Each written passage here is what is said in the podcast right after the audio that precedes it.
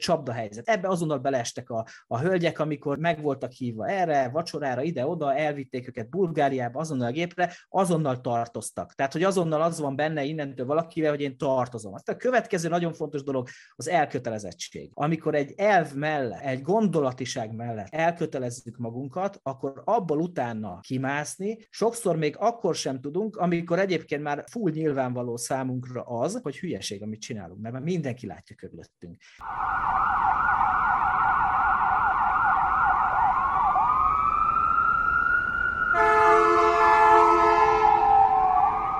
Szeretettel köszöntöm a Tango és Cash 2022-es évfolyamának második adásának hallgatóit. Sziasztok! És itt van velem a szűkszavú kriminológus barátom, Bezsenyi Tomi is. Ennek megfelelően csak annyit mondok, hogy szervusztok. Biztos, hogy te voltál, Tomi, ez annyira szűkszavúnak tűntél, hogy most megilletett. Nem csak szűkszavúnak tűnhetett, hanem figyeltem már arra is, hogy eleve a hanghordozásom, ez a fajta fuvolázó viselkedésmód és finom intonáció át tudjon majd minket vezetni eleve abba a témánkba, ahol az emberek sisakrostét húznak magukra, és másnak akarnak feltűnni, mint amilyenek. Hát a fuvoláról akkor egy nem is annyira éles átkötéssel vezetném fel a mai témánkat, ami éppen most nagyon... Hát ott, hogy zavarba jöttél? A... És erről fogsz hála, szólni hála az adásunk. Hála hogy hogyan jön zavarba a másik ember, és ezt kihasználva hogyan lehet rá lecsapni. Na szóval Fuvola, Tinder, Netflix, és akkor nem lehet más a témánk, mint a Tinder csaló, a Tinder Swindler. Gondolom nagyot megy most a mindenféle médiákban ez a, a téma, és annyit beszélgettünk róla már, hogy nem tudjuk kihagyni ezt a témát, hogy mi is foglalkozzunk egy kicsit vele. Sokkal jobban ismered nálam az előzményeket, vezess föl, Léci. Csak annyiban merném és szeretném fölvezetni, hogy ez egy olyan dokumentumfilm, ami a Netflixen jelent meg. Egyébként készítőjét úgy hívják, hogy Felicity Morris. Az ő nevéhez ezen dokumentumfilm mellett társul, illetve kapcsolható a Ne szórakozza macskákkal vadászat egy internetes gyilkosra című háromrészes dokusorozat, Mind a két esetben egyébként valami olyan tematikával és olyan tematikus egységgel dolgozik a szerző, illetve a szerkesztők, aminek a leglényege talán az lenne, hogy online világ olyan, és ebben talán a, a magyar bűnmegelőzés múlhatatlan érdemeit sikerül úgy megvalósítani, és tényleg egy Szentendrei kanzent megőrző módon tovább vinnie, hogy a, nem csak a gondolkodást, hanem az ész mindenfajta attribúciót attribútumát az zálogba téve arra akar utalni, hogy hát ez egy új világ, egy új kezdet, amiben minden más, miközben én azt hiszem, hogy amiről mi fogunk beszélni, nem csak a Tinder applikáció, tehát a ez a társkereső 2012 óta működő boomja az online társkeresésnek változott meg, illetve alakult át, hanem egyébként ugye a másik dokusorozat révén azról is, hogy az erőszak az hogyan kapcsolódik össze egyébként az online világnak a használatával és ebben a felhasználói barát jellegű működéssel. Én azt gondolom, hogy amivel föl tudnám vezetni, az még mindig egy olyan mondat lesz, amelyben én csak szigorúan akkor fogom levinni a hangsúlyt, amikor te már erre nem fogsz készülni, és nem számítasz rá, így még azt a mellékmondatot hozzáfűzném, hogy azt hiszem, hogy talán valami olyasmiről akarunk beszélni, hogy ebben az online térben, ebben az online világban milyen olyan új homlokzatok, milyen olyan új maszkok jelennek meg, ha tetszik szociológiai értelemben az Ervin Goffmani szempontból milyen olyan új szerepek készülődnek az ember számára, amiket be kell, hogy teljesítsen, vagy hogyha az én első munkahelyemet idézzük, akkor videótékás szemmel a rettenthetetlenből előjöve, nem pedig Vajda Mihály filozófiai munkáiból, milyen olyan sisakrostélyban tud az ember megpróbálni vágásokat kezdeményezni a másik fél felé, amiben nem is nagyon tudja, hogy élese a saját kardja, és ha éles, akkor annak az éle vajon minek köszönhető. Ez kellően rejtélyes talán ahhoz, hogy meg tudjuk bondorítani, hogy vaj miért is lényeges az online tér, és miért alakíthatja át a személyes kapcsolatainkat, illetve egyáltalán a párválasztás és a, a személyes networknek a szerkezetét, hálózatát. Tökéletes, azért hagytam ezt most így végig mondani, mert az elején éreztem, hogy belészorult egy kicsit a szó, és kellett, hogy felszakadjon rendesen és kimond. De akkor a macskákkal tényleg ne szórakozzunk, azokkal talán majd később, és akkor térjünk vissza Tinder csalóra. Csalók voltak, meg azt gondolom, hogy, hogy lesznek is, hogy több száz éves történt, vagy több ezer éves történt, szerintem, amit emberiség van, azóta mindig van, aki a rövidebb utat választja, de miért annyira nagy súly ez a dolog, hogy érdemes volt erről egy, egy dokumentumfilmet készíteni, még akkor is, hogyha ez a dokumentumfilm, hogyha valaki leül és végignézi, simán felveszi színvonalába a verseny egy egész estés mozifilmmel, érdekes, érdekfeszítő, tök jó dolgokat mutat be, de mit gondolsz erről? Meghatároznám egy percben a hozzászólásnak az idejét. Nagyon szépen köszönöm, így egyébként legalább tényleg a, a boxmeccseknek a hangulatához, tényleg a meneteknek az időtartalmához tudunk egyébként kapcsolódni, úgyhogy innen is üdvözlöm egykori edzőmet, Svasznek Jenő bácsit, főleg annak köszönhetően, hogy Ribári Camillo, aki az ő kedves barátja, az éppen ma ünnepli amúgy a Belgrád rakparton, a Sinatra bárban azt a fantasztikus eseményt, hogy mégse sikerült egyébként a magyar királyi hatóságoknak becsuknia őt, Isten értesse Kamilót ezzel. A... E, így van, természetesen, csak azért, hogy mivel már mind a ketten civilek vagyunk, úgy így egyébként ilyen önfelszámoló gesztusokkal tudunk élni, még akkor is, hogyha e, nem biztos, hogy te odaérsz a, a Sinatrába, én meg már azt hiszem, hogy inkább nem hagyom el a Ferencváros, de a viccet félretéve azt szeretném inkább mondani, és illetve abba szeretnék egy kicsit belekapaszkodni, hogy azt mondod, hogy ezekben a gesztusokban, illetve ezekben a dokumentumfilmekben van egy olyan ájere ennek a fajta csalásnak, ami talán átformálhatja azt a gondolkodást, hogy hogyan is, illetve mit is vélünk egyébként problémásnak az emberi kapcsolattartás mezején. Én arra... De ez egy újfajta csalás egyáltalán? Igen, én arra gondolok, hogy szerintem egyáltalán nem újfajta csalás, hanem abban a kontextusban, vagy abban a viszonyrendszerben, amiben mi ö, itt szerintem Kelet-Európában működünk, abban a, a Párdú című regénynek a szerzőjéhez tudnék fordulni, aki a 19. század végén Lampedusa azt mondta, hogy ahhoz, hogy minden ugyanolyan legyen, mindennek meg kell változnia. És én egy picit inkább arra utalnék, és arra gondolnék, hogy ebben a fajta online térben lévő csalások, és az ebben való megtévesztéseket azért szeretjük oly hangsúlyosan kiemelni, mert magának a csalásnak a tényállása az egyébként éppen nálunk most jelenleg hatályos 2012-es BTK szerint 373 szakasz alapján, ki más tévedésbe ejt, és második részese lényegtelen a mondatnak, vagy tévedésben tart. És ehhez nyilvánvalóan olyan gesztusokat kell teremteni, olyan metódusokkal kell játszani, ami Patyomkin falu, ami hirtelen lehengerlő, és azt hiszem, hogy ezek a nagy villózások, ezek a nagy hatáskeltő mechanizmusok elviszik általában a fókuszt arról, hogy maga a mechanizmus, amit egyébként ezen Patyomkin falu készítői, tehát nyilvánvalóan csak homlokzatra fókuszáló, de belbecset nem csak külcsint adó magatartásoknak a technikái, taktikái szerintem több száz év óta hasonló módon valósulnak meg, és hasonló elbírálás alá is esnek, már amennyiben mi azt hiszem, hogy itt a gazdasági bűnözőkhöz hasonlóan nem elkövetőkkel, hanem lebukottakkal szoktunk dolgozni. Vannak nagy volument megragadó csalók, akik egyébként túl nagyra fújják a lufit, és az néha rárobban a saját arcukra, úgy, ahogy egyébként ezt néha azok a nők is csinálják, akiket egyébként megpróbálnak éppen meghúzni forintra hogy összegezzem azt, ami ugye feltettem a kérdést, és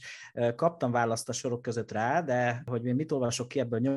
nyomozósan. Gyakorlatilag ilyen csalások több száz, vagy akár több ezer évvel vannak nyilván mindig a, a adott társadalmi berendezkedésnek megfelelő közegben. A maga a közeg az lehet új, hiszen Tinder nem volt 30 évvel ezelőtt, de volt egyéb módja a társkeresésnek, és akkor nyilván azon a módon oldották ezt meg. Egyébként, ami érdekes, hogy maga a csalások között azért nem olyan ki emelkedően nagy összegű csalás ez, akkor számít annak, hogyha azt nézzük, hogy ezt mondjuk a film alapján egyedülálló nők a zsebéből húzta ki ezt az összeget, akik ezért adósságokba, komoly adósságokba verték magukat. Úgy, úgy már nagy, és valószínűleg ezért hat, hat nagyon a nézőre. Ami még érdekes lehet, amire szintén itt utaltál előbb, és erről lenne szerintem még egy pár szót fontos beszélünk, hogy mi az, ami elkövetői oldalról, tehát a csaló oldaláról lehetővé teszi, hogy egyáltalán megtörténjen egy ilyen csalás, tehát mindenki képes erre, és mi az, ami sérteti oldalról kell hozzá, vagy hogy biztos szeretnéd, imádnád ezt a szót, hogy a viktimológiája mi ennek a, a bűncselekménynek. Az elkövetői oldalról egy nagyfokú kreativitás szükségeltetik ehhez, és ilyen értelemben egyébként az előző adásunkban már megénekelt unokázós csalásokhoz tudnám kapcsolni, amennyiben a kreativitás egy nagyon jó adaptív képességgel kell tudjon párosulni, mégpedig úgy, hogy ha és amennyiben közel kerülne az elkövető ahhoz, hogy éppen megfogják, éppen megszorítanák, akkor is tudjon egy olyan magyarázattal, egy olyan még blikfangos érveléssel dolgozni, ami már túl van természetesen a racionálisan belátható határon, hiszen éppen, hogy ki kell mozognia egy nagyon látványos bukásból, de még innen van abból a világból, hogy teljes mértékben abszurdnak vagy elképzelhetetlennek tűnjön. Tehát már kell tudnia, brazíroznia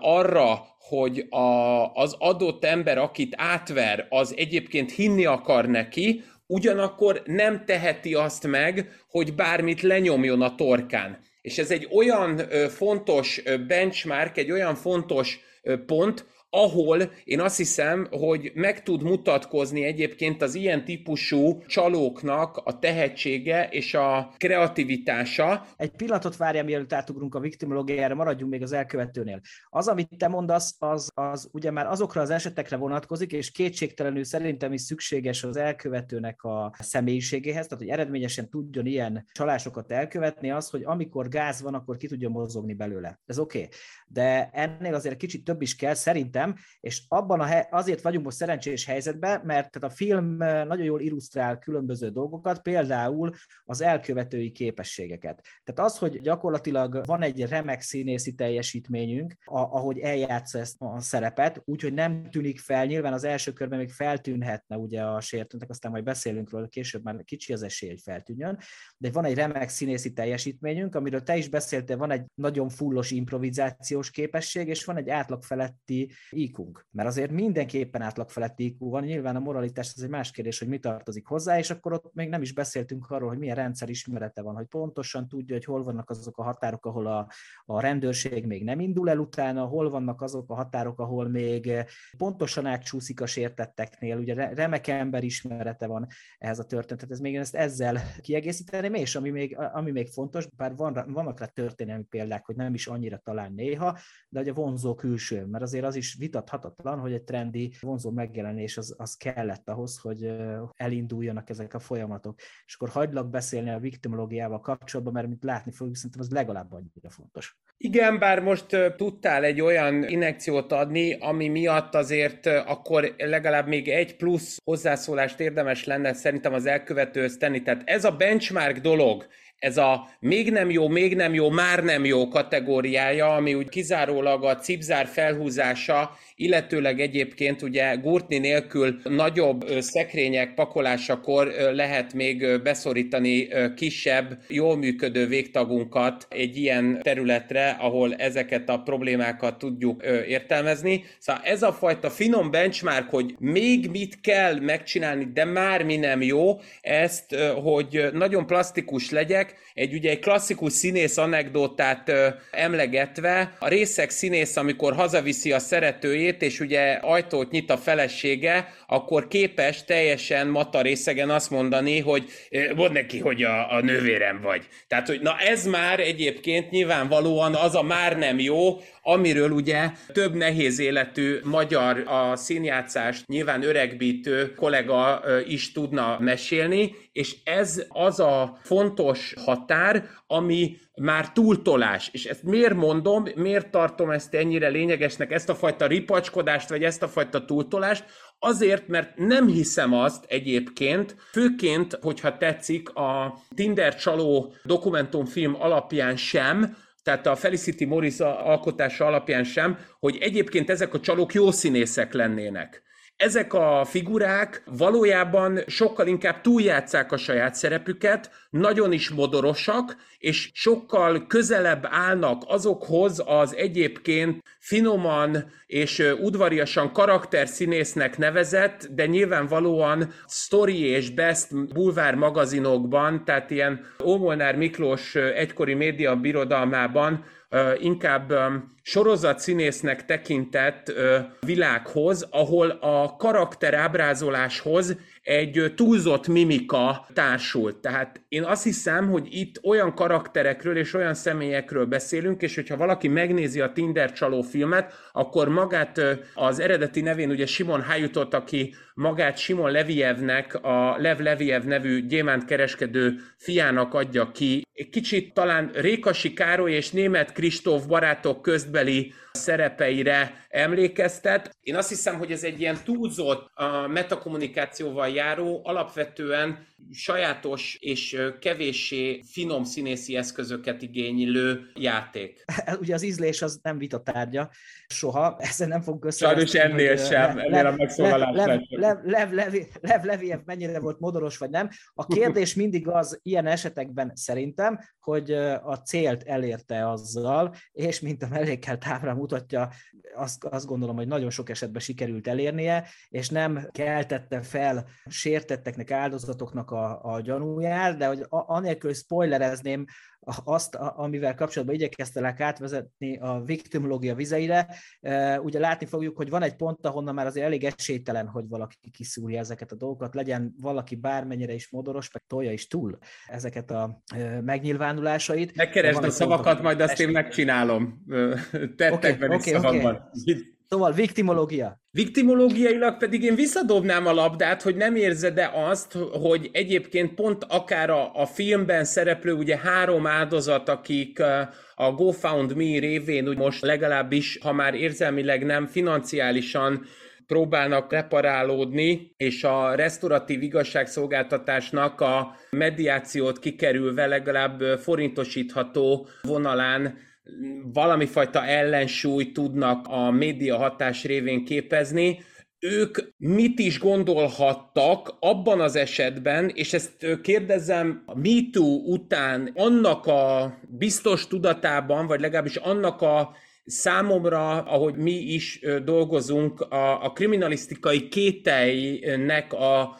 homlok térbe helyezésével. Szóval mit is gondolhattak akkor, amikor mondjuk egy elit szórakozóhely, egy elit vendéglátóipari egységbe elviszi őket valaki, akinek egyébként a pontos helyértékéről természetesen nem tudnak, de az az ember saját magát nyilvánvalóan úgy próbálja meg ö, keretezni, úgy próbálja meg bemutatni, mint hogyha ő ott otthonosan mozogna. Ugye szegény Bajor Imre még ö, halála előtt a balettcipőben az opera mellett tudta mindig azt mondani, hogy én srácok, én minden szórakozó helyen eleve másodjára vagyok. Tehát amikor először vagyok, már akkor is másodjára. Tehát ezt a fajta bensőség érzetre, ha az ember nem kérdez rá, illetőleg nincs benne valamilyen finom veszélyérzet, és egyáltalán csak egy önelemzésre is lehetőséget adó kételj, az azt hiszem, hogy megteremti annak az alúzióját, illetve annak a kapuőrségét, ahol nem záródnak azok az ajtók, azok a szárnyas ajtók, amik feltorlaszolnák vágyakozás szemben a tényekkel, tehát hogy egyszerűen szerették volna elhinni azt, hogy ők most egyébként egy gazdag milliómosnak a választottjai, és ezt mielőtt komolyan tudták volna venni, sokkal lelkesebben Vivian van Babelt is meghazudtoló módon kezdték el hinni ahelyett, hogy először megpróbáltak volna ezügyben bármit is tudni, vagy megérteni, vagy megismerni. Azt mondtad, hogy visszadobod a labdát, de nem labdát dobtál vissza, hanem rám borítottál egy teniszlabdás kosarat, és mielőtt elmész a következőért, azért megpróbálnék megnyilvánulni a viktimológiai oldal láról. Tehát az, azt gondolom, hogy minden csalásnak, minden hazugságnak, vagy jól működő csalásnak és jól működő hazugságnak az egyik alapja, vagy klasszikus alapja az, amikor akinek hazudnak, akit el szeretnének verni, az hinni akar abban, hogy az igaz, amit neki mondanak. Az olyankor már fél siker van, még el sem, még el sem kezdődött a folyamat, és már fél siker van, és azok a lányok, akik közül legalábbis nagy részük, aki ilyen módon keres párt már húzamosabb ideig, és úgy itt kiderült a szereplő hölgyekről, hogy ők azért már egy ideje folytatták ezt a fajta társkeresést,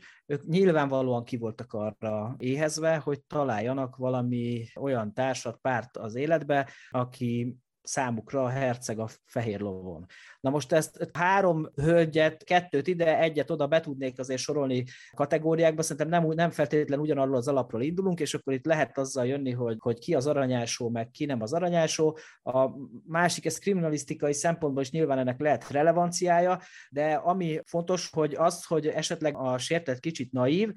nem feltétlen akadálya annak, hogy megállapítsanak egy bűncselekményt, az sem feltétlen akadálya, és mint, mint látni fogjuk, hogy van az a pont, ahol a külső szemlélőnek már rég kiszúrja a szemét az, hogy hülyére van véve, de belülről annyira be van vonódva magába a folyamatba, hogy, hogy simán átsiklik a történet. És ugye ez, ezek klasszikusan ezek az esetek, történelmi előzményei vannak házasság szédelgész címszóval a kriminalisztika nagykönyvében, tehát ezek azért nem új dolgok, és ezekkel a hölgyeket azért egy bizonyos kor után nagyon könnyű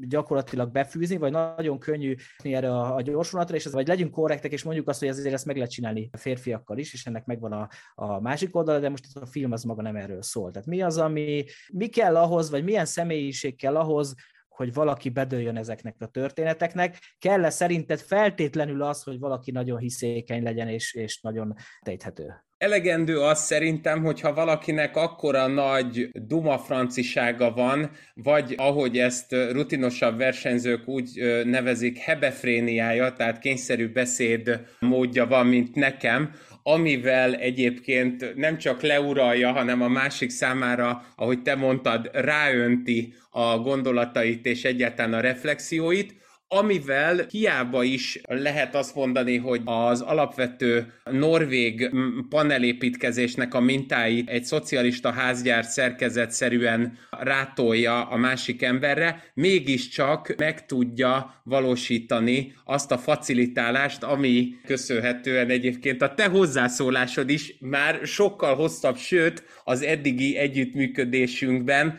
talán rekordhosszúságúvá tudott válni. Tehát azt hiszem, hogy ez a legfontosabb, hogyha meg tudod mozdítani, meg tudod szólítani lényegében az odujából, a zárkózottságából ki tudod hozni ezeket a karaktereket, akiket meg akarsz csalni, tehát lényegében vagy azt a bizonytalanságát, vagy azt a látszólagos bizalmatlanságát vagy képes, mint csaló ellensúlyozni, hogy te egy olyan helyzetet, egy olyan univerzumot rittyentesz köré, amelyben ő lazán tud reagálni, arra azért mindenki vágyik, hogy vagy titkon valamilyen szinten, vagy valamilyen élet személyiségi eh, szinten azért mindenki vágyik, hogy egy kényelmes, meg jó élete legyen, és, és nem feltétlen kapcsol be mindenkinek az a, az a fajta véscsengő, ami jelzi, hogy haló, így probléma van, aztán egy ideig nem feltétlen kapcsol be, aztán utána meg már hiába is kapcsol be, mert nem fogják észrevenni.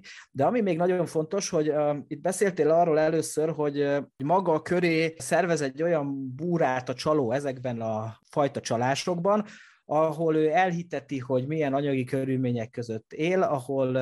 elhiteti, hogy mennyi pénze van, ahol elhiteti, hogy ő mekkora hatalommal rendelkezik. Ez azért specifikusak ezek az internetes társkeresős csalások, mert az bennük az idézőjelben mondom a zseniális, hogy mire valaki rábök egy ilyen férfire, vagy akár a másik oldalon egy nőre, addigra ő már valószínűleg megnézte az adatlapját, és az adatlapon lát egy csomó olyan dolgot, amit hajlamosak vagyunk automatikusan elfogadni. És hogyha valakiről olyan képek vannak felrakva, hogy rohadt drága autókkal jár, menő helyeken nyaral, repülőt vezet, szórja a pénzt és menő ruhákba jön-megy, akkor automatikusan abból indulunk ki, ő tele van pénzzel, és a kritikai érzék az ritkábban kapcsol be ilyenkor valószínű, mint kell, és persze ilyenkor, mint naivitása, az a személyiség vonás is nagy szerepet játszhat. El is indultunk azon az úton, ahol egyébként egy hagyományos jellegű csalásnál a csalónak építgetnie kellene a saját legendáját. Itt nulla perc alatt, tehát még, még el se kezdtek beszélgetni, és a körülötte lévő Nimbus az már fel van építve. És azért ez rohadt fontos szerintem. Kiemelném megint úgy azt a csalás tényállásának a mind a két elemét, mert hogy egyébként maga Simon Hayut, a, tehát a főszereplőnk, Tinder csaló is több esetben védekezett azzal, a nemzetközi média, meg különböző izraeli napilapok számára is, hogy nem ígért, nem jósolt, nem adott bármifajta kötelezvényt azon nők számára, akik vele kapcsolatba kerültek, hogy ő bármit is teljesíteni fog, ők inkább beleláttak, bele reméltek valamit. Ő ebben az esetben egyébként a csalás tényállásának a második tagmondatát, tehát a tévedésben tartást próbálja ezzel kikerülni, de amit pedig te mondasz, és azt gondolom, hogy azok a nők, akik nyilvánvalóan nem méltóak, és egyáltalán nem is szabad őket bármilyen módon az áldozat hibáztatásnak a, az ódiumához közelíteni, köztük is lehettek olyan karakterek, és a, a dokumentumfilmben is látunk ilyen történeteket, főleg a, az első áldozatnak a, a megjelenése, a Cecil Fejhöly, a norvég hölgy esetében, hogy ne ugye a nevét mondanád még egyszer? Cecil Fejhöly, aki köszön, egyébként... Köszönöm szépen. Hát ennyi, tudod? Szóval, akinek van, annak adatik a Máté alapját, tehát hiába csibészkedsz, én a Google Translate applikációt a Tinderrel szemben sokkal jobban tudom használni, de a viccet félretéve azt akarom csak mondani, hogy ez a tévedésbe tartás vonal, az egy picit rájátszik, vagy hozzá kapcsolódik ahhoz, amit azt hiszem, hogy fölvetsz abban az értelemben, hogy vannak azok a, nem csak a média által, hanem egyáltalán a közéleti diskurzusban, a filmekben, vagy egyáltalán a vágyképekként modellektől amerikai játékfilmekig bezárólag széles spektrumban megjelenő világok és lehetőségek, ami alapján reálisan merül föl az, hogy az a fajta tévedésben tartás, hogy lehet egyébként malibui nyaraláshoz hasonlóan élni több évet egy átlag embernek, még akkor is, ha Norvég, ami ugye nyilvánvalóan egy kelet-európainak már önmagában a gazdagság csimboraszója, az azért azt is feltételezi, hogy van az az elképzelése, hogy ez úgy lehetséges, hogy ezzel nem hág át társadalmi, vagy akár legális határokat. Tehát, hogy lényegében az nem a világtól elrugaszkodott elképzelés, hogy ő egyébként egy sokkal komolyabb életszínvonalra tesz szert, egy házassági vagy egy élettársi mobilitás révén, és nem kérdőjeleződik meg, hogy annak a forrása miből van, mert hogy elhiszi azt, hogy vannak olyan tagjai, csoportjai a társadalomnak, akik nyilvánvalóan egy teljesen más világban, teljesen komolyan vehető, olyan a legjobb és a leggazdagabb felső tízezerhez tartoznak, amelynek a tagjai ugye csak Magyarországon és Kelet-Európában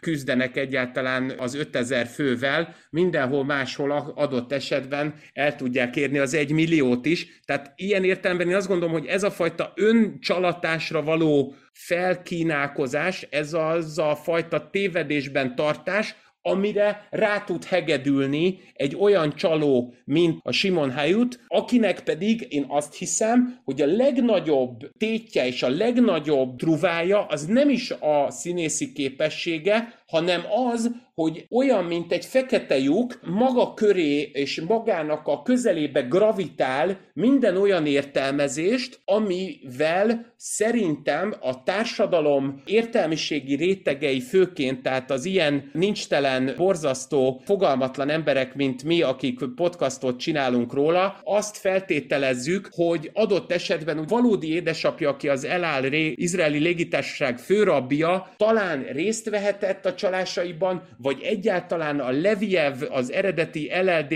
Diamonds cég vezetője, vagy annak valamilyen helyettese valahogy bekapcsolódhatott, tehát hogy olyan konstrukciókat, olyan összeesküvés elméletekkel racionalizáljuk az ő sajátos csalássorozatait, amivel felépítünk mi befogadók, mi értelmezők egy olyan hálózatot, és egy olyan akár szűk, vagy akár laza, csak a matek füzetekben lévő rácsvonalakat, amivel nagyobb jelleget és nagyobb jelentőséget és szuper képességet adunk egy olyan embernek, aki Ákos mind a ketten találkoztunk még olyan helyi rendőrőrsön, zárkát néha takarító tiszthelyettessel, aki azt mondta, hogy hát ezeket a, mert animalizálásban volt, ezeket a majmokat csak egyszerűen be kell csukni. Tehát, hogy... Hát ezzel, ezzel nem értek, ezzel, ezzel nem, valójában nem mi magunk emeljük szerintem egy, egy pódiumra, nem. ha ezt lehet. Nem, nem, következő, szerintem a tények azok magukért beszélnek. Azt kell megnézni, hogy ez az ember a jelenlegi, ugye a médiából ismerhető adatok szerint mindegy, hogy mit csinált, meg hogy hány évig csinálta, de jelen pillanatban szabad lábon csinálja pontosan ugyanazt, amit eddig. Ahhoz képest a általad említett szakember mondhat rá bármit, hogy milyen bajom, meg ilyen bajom, de tulajdonképpen őben van, a másik ember meg kín, és éli a,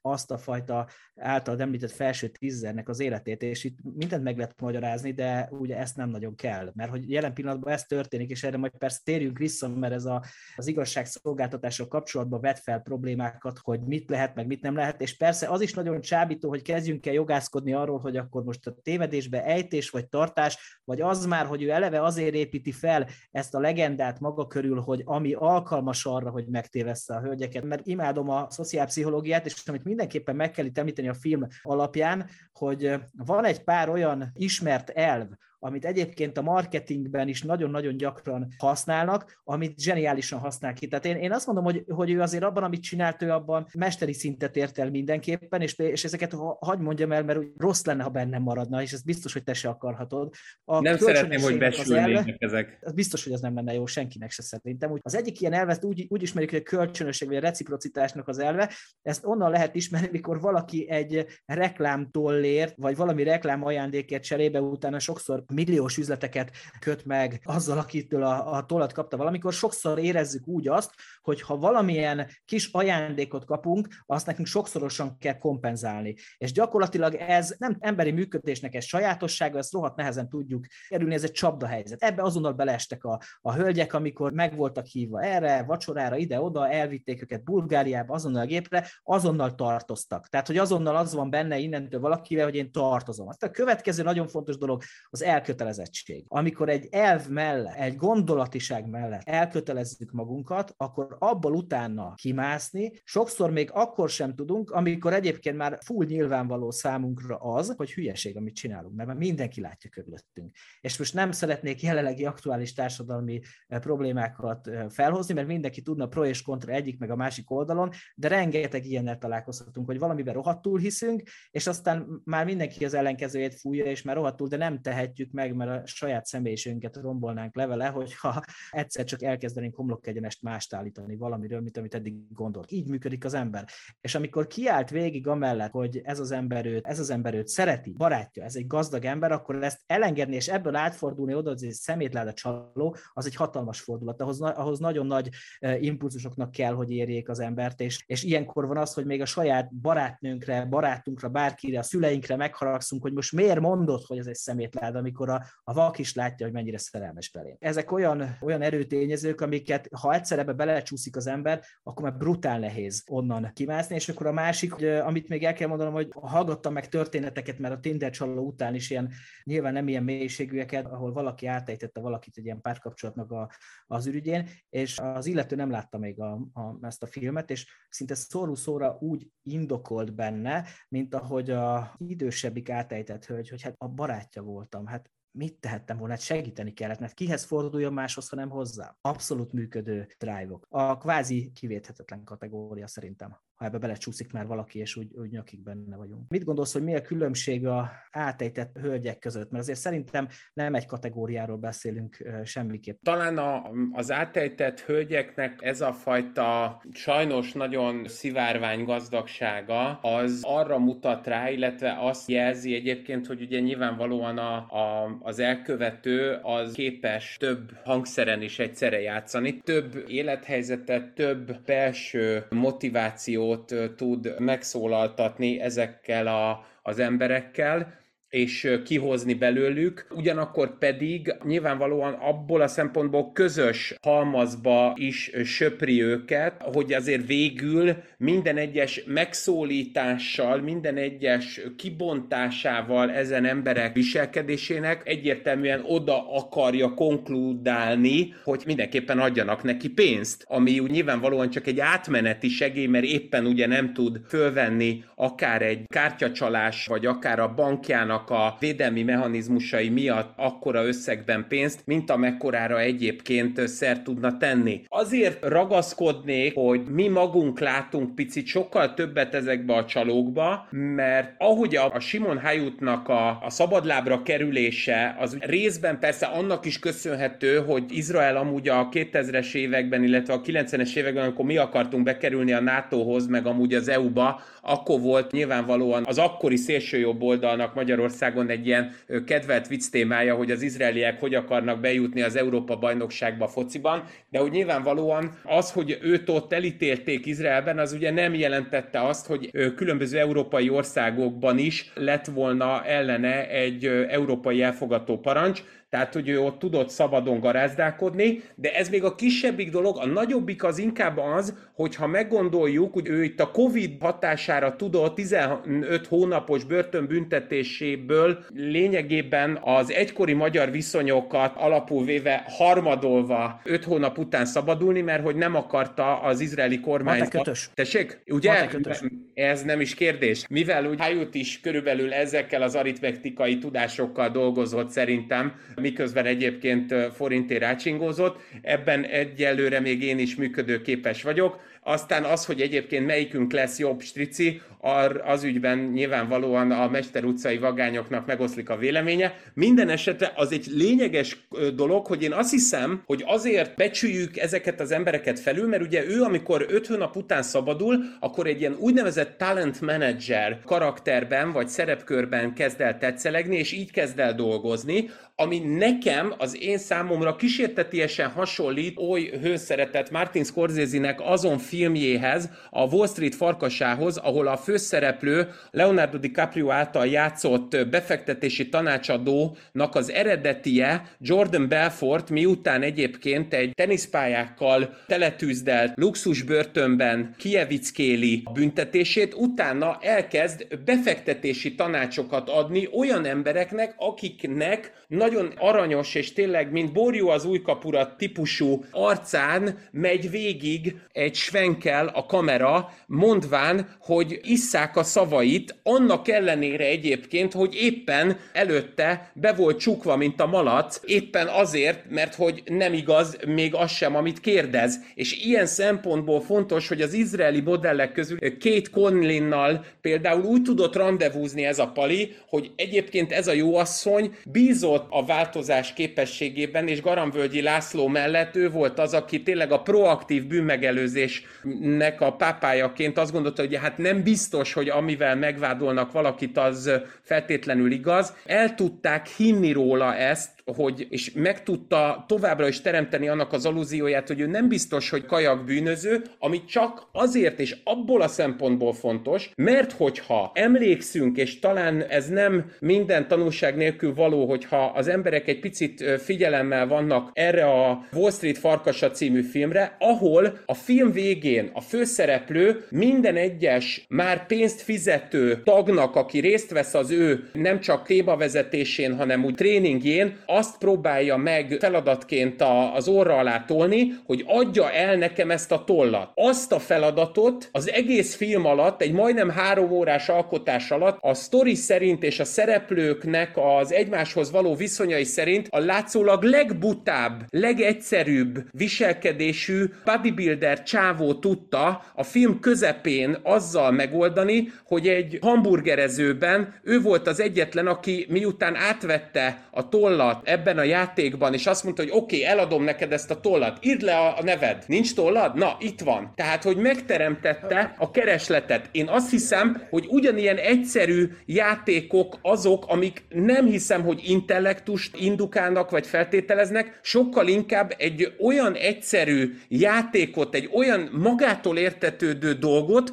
amit mi értelmiségiek azt hiszem, hogy túl gondolunk, és nem is hisszük el, hogy valaki ilyen egyszerű, paraszti nyilvánvalósággal tud átverni minket. Mivel megnyitottad a negyedik frontot is a hozzászólásodban, kénytelen vagyok szépen lassan reagálni mindegyikre, és akkor menjünk visszafele. Az egyik, amiről beszélsz, én azt gondolom, hogy ez nem feltétlen képzettségnek vagy iskolázottságnak a kérdése az, ki milyen jó logikával, milyen gondolatisággal, gondolkodásmóddal rendelkezik, és nem feltétlen minden minden gondolkodásmód kompatibilis minden foglalkozáshoz, élethelyzethez, szituációhoz. Ami viszont biztos, hogy nekem nyomozóként az egyik ilyen fixa ideám, hogy a nyomozók legtöbbet, vagy majdnem a legtöbbet legalábbis az elkövetőktől tanulhatnának. Senki nem tudja azt jobban, hogy hogy kell egy bizonyos fajta bűncselekmény típust elkövetni, mint annak a bűncselekmény típusnak a mesterszintű elkövetője. Általad említett filmben, vagy akár a, akár a Tinder csalóban utána megpróbálta az ismer ismereteit értékesíteni, az egyébként egy oldalon pofátlanságnak hangzik, a másik oldalon meg valóban kitudhatná nála jobban. Én, én hiszek benne, hogy ezektől az emberektől rengeteget tanulhatunk. Nyilván van egy hely, ahol ők jó helyen vannak, de és akkor lehet a rásnak a két oldaláról oktatni, de hogy ettől még lehet tőlük tanulni sokat. A másik ilyen kérdés, amit megnyitottál, az az volt, hogy gyakorlatilag összesen kapott 15 hónapot, amiből egy gyors fejszámolás után megoldottuk, hogy ötöt le is a harmada. Annak azért vannak mindenféle rendszerekben rejlő problémái szerintem. Az egyik az, hogy meglehetősen interkontinentálisan tolta ezt a bűncselekményt, ami két szempontból nehezíti meg a, a dolgokat. Az egyik szempont az az, hogy, hogy mindenhol részcselekményeket hajtsak végre, ezek egymástól távolabb lévő országok, tehát nem feltétlenül lehet egy-egy telefonnal vagy egy e-maillel mindent elintézni, ami nyilvánvalóan nehezíti a, nehezíti a bűncselekménynek a, a felderítését, és hát ugye ami még nehezíti ezeket a tényeket, és még a sértetteknél nem beszéltünk róla, hogy azért nagyon nagy a látenciája ennek a bűncselekménynek, nem feltétlen szokták kiteregetni a szennyest azok, akiket ilyen módon egyébként átvernek. Nehezen is bizonyítható, bár mondjuk a bizonyíthatóság ebben az esetben azért egy érdekes kérdés, mert ugye itt üzenetek vannak dokumentálva, hangüzenetek, videóüzenet, melyik hatósághoz fordul, forduljunk, hol mi történt,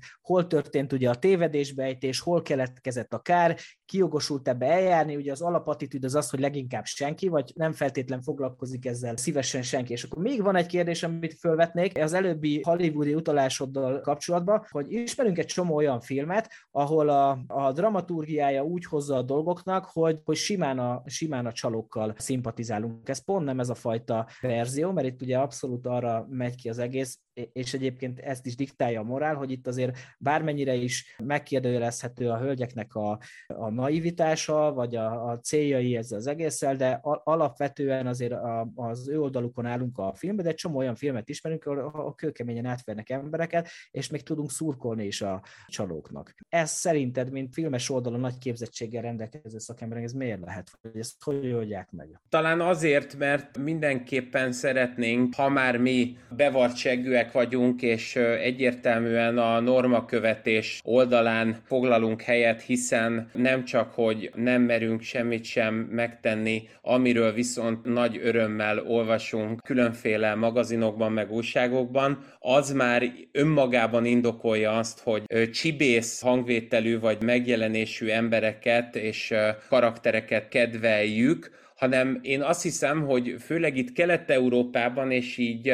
egészen a Balkán felé haladva van ennek egy még pontosabb, vagy még inkább makroszinten is értelmezhető oka, az pedig az, hogy önmagával a folyton változó államszerveződéssel, az aktuális rezsimnek legitimációjával nem vagyunk minden esetben kibékülve, ezért, hogyha valaki a éppen aktuálisan papíron legitim államigazgatási szerveket ugyanúgy átveri, ahogy adott esetben saját bűntársát vagy üzlettársát, az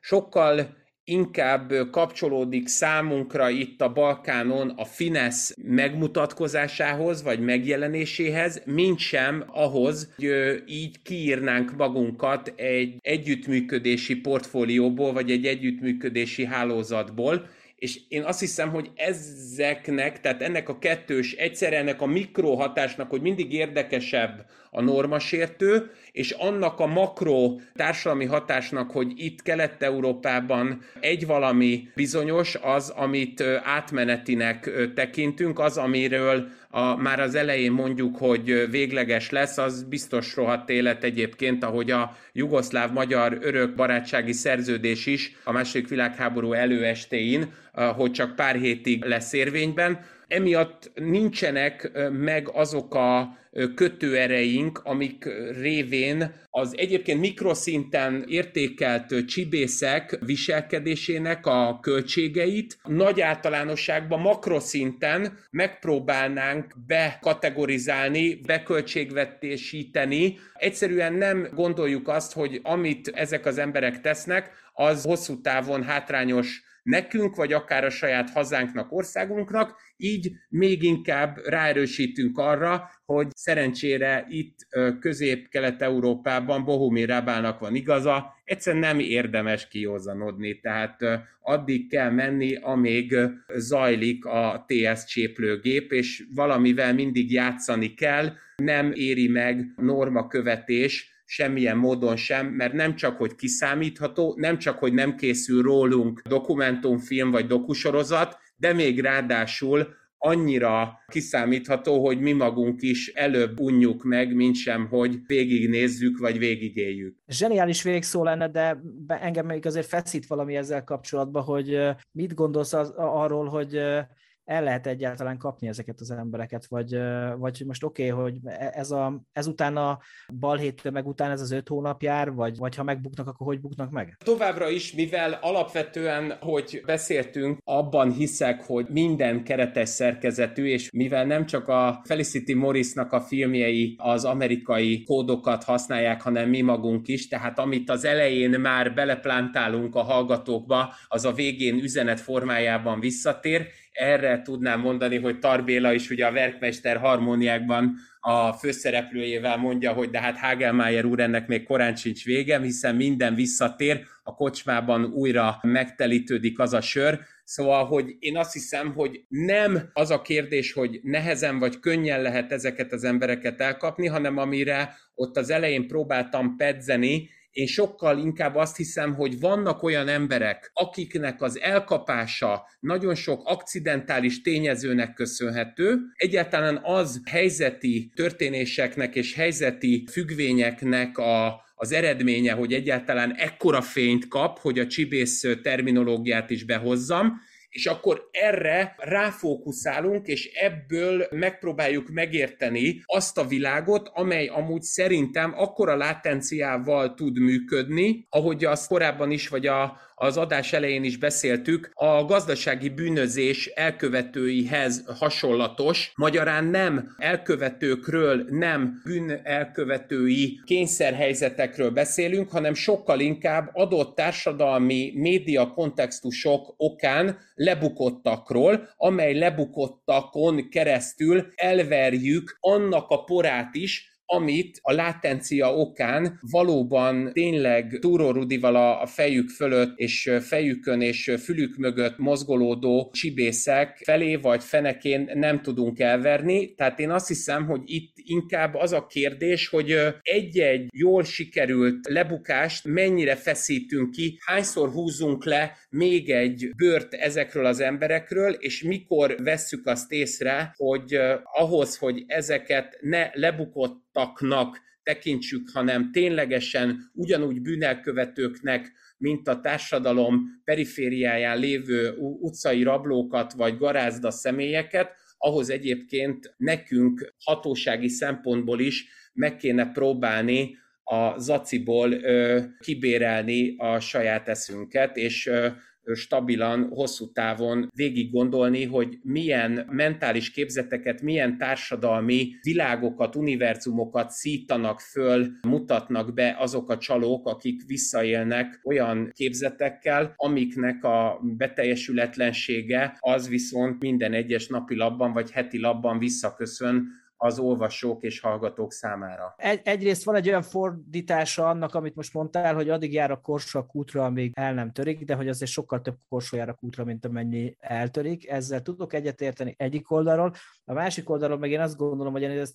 azért azt üdvözlöm, hogy fényt kapnak ilyen esetek, mert beszélgettünk mi korábban a reaktív meg a proaktív bűnmegelőzésről, és ezzel már nem szeretnék itt a vége fele labdát visszadobálni. Hiszek abban, hogy egy-egy ilyen film az sokkal nagyobb hatást tud elérni, anélkül, hogy kifejezetten meg dolakodó módon oktatni próbálna, mint, mint nagyon sok szándékosan bűnmegelőzési célzattal készült oktatóanyag, és szerintem nagyon tisztán elmondja, hogy probléma, és én a magam részéről a civil szférában működő működő szakember, abszolút hiszek a civil kurázsiba. Hiszek benne, hogy, egy, hogy mivel nagy volt a motiváció, ezt nagyon gyakran meg lehet figyelni, hogy ha nagyon-nagyon akar valaki kideríteni valamit, akkor ott szokott azért eredmény történni. Ez tök jól mutatja a film, meg azt is, hogy azért tud happy end lenni valamilyen szinten ezeknek a végére. Ugye van, ami már a filmben nincs benne. Nyilvánvalóan ez egy kicsit hurrá optimista dokumentumfilm szerintem ez a Tinder csaló, és az a hangulat, hogy ha valamit ki akarunk nyomozni, akkor az természetesen a, a végén sikerrel lesz megkoronázva, mert én azt hiszem, hogy ez a különbség az ilyen értelemben angol száz és kelet-európai dokumentumfilmek között, mert nálunk Magyarországon csak, hogyha példát vagy párhuzamot akarunk keresni, akkor Ember Judit hajt beszélni a Kutrucot című dokumentumfilmére tudnék utalni, ahol a Csillebérci üdülő telepen egy egyébként háborús bűnös Bosnyák Zoltán Zoltánnak az ingatlanjára akarna szertenni Kutruc, és így végül is rájön arra, hogy a rákosi rezsim hogyan bújtogatott egyébként egy náci háborús bűnöst. Magának a nyomozásának köszönhetően, amiben végig betartotta az összes az eljárási szabályokat is, azzal egyébként csak saját magát tolta ki a szélére, és igazából saját magát eliminálta, miközben egyébként azt hiszem, hogy egy nagyon komoly társadalmi anómiára mutatott rá, és itt is én azt hiszem, hogy egy picit ez a kétsége befogadónak, hogy vajon ki milyen célra használja azokat a dokumentumfilmeket, amikben láthatóan mindenki a saját érdekének megfelelően fel tudja használni a látszólagos feltáró munkát, oknyomozó újságírásnak csak részlegesen, de minden szempontból azért nem megmutatkozó formáját, hiszen az, hogy ebből ki hogyan tudja hasznosítani saját magát, és ki hogyan tud ebből financiális előnyre szertenni, ez az a másik ilyen szerintem layer, amit a történeti vetület mellett föl kell és föl érdemes vetni, hogy mennyire próbálunk egyébként a leleplezés iparral úgy dolgozni, hogy nem vesszük észre, hogy az éppen ugyanolyan üzletté válik, mint ahogy egyébként a Batikolt Póló a Woodstock Fesztiválon is, azután, hogyha már ezt tömegesen nyomjuk, akkor és pénzért lehet árulni, akkor sok mindenről lehet beszélni, csak valami fajta közösségépítésről és hippi mozgalomról nem. Hát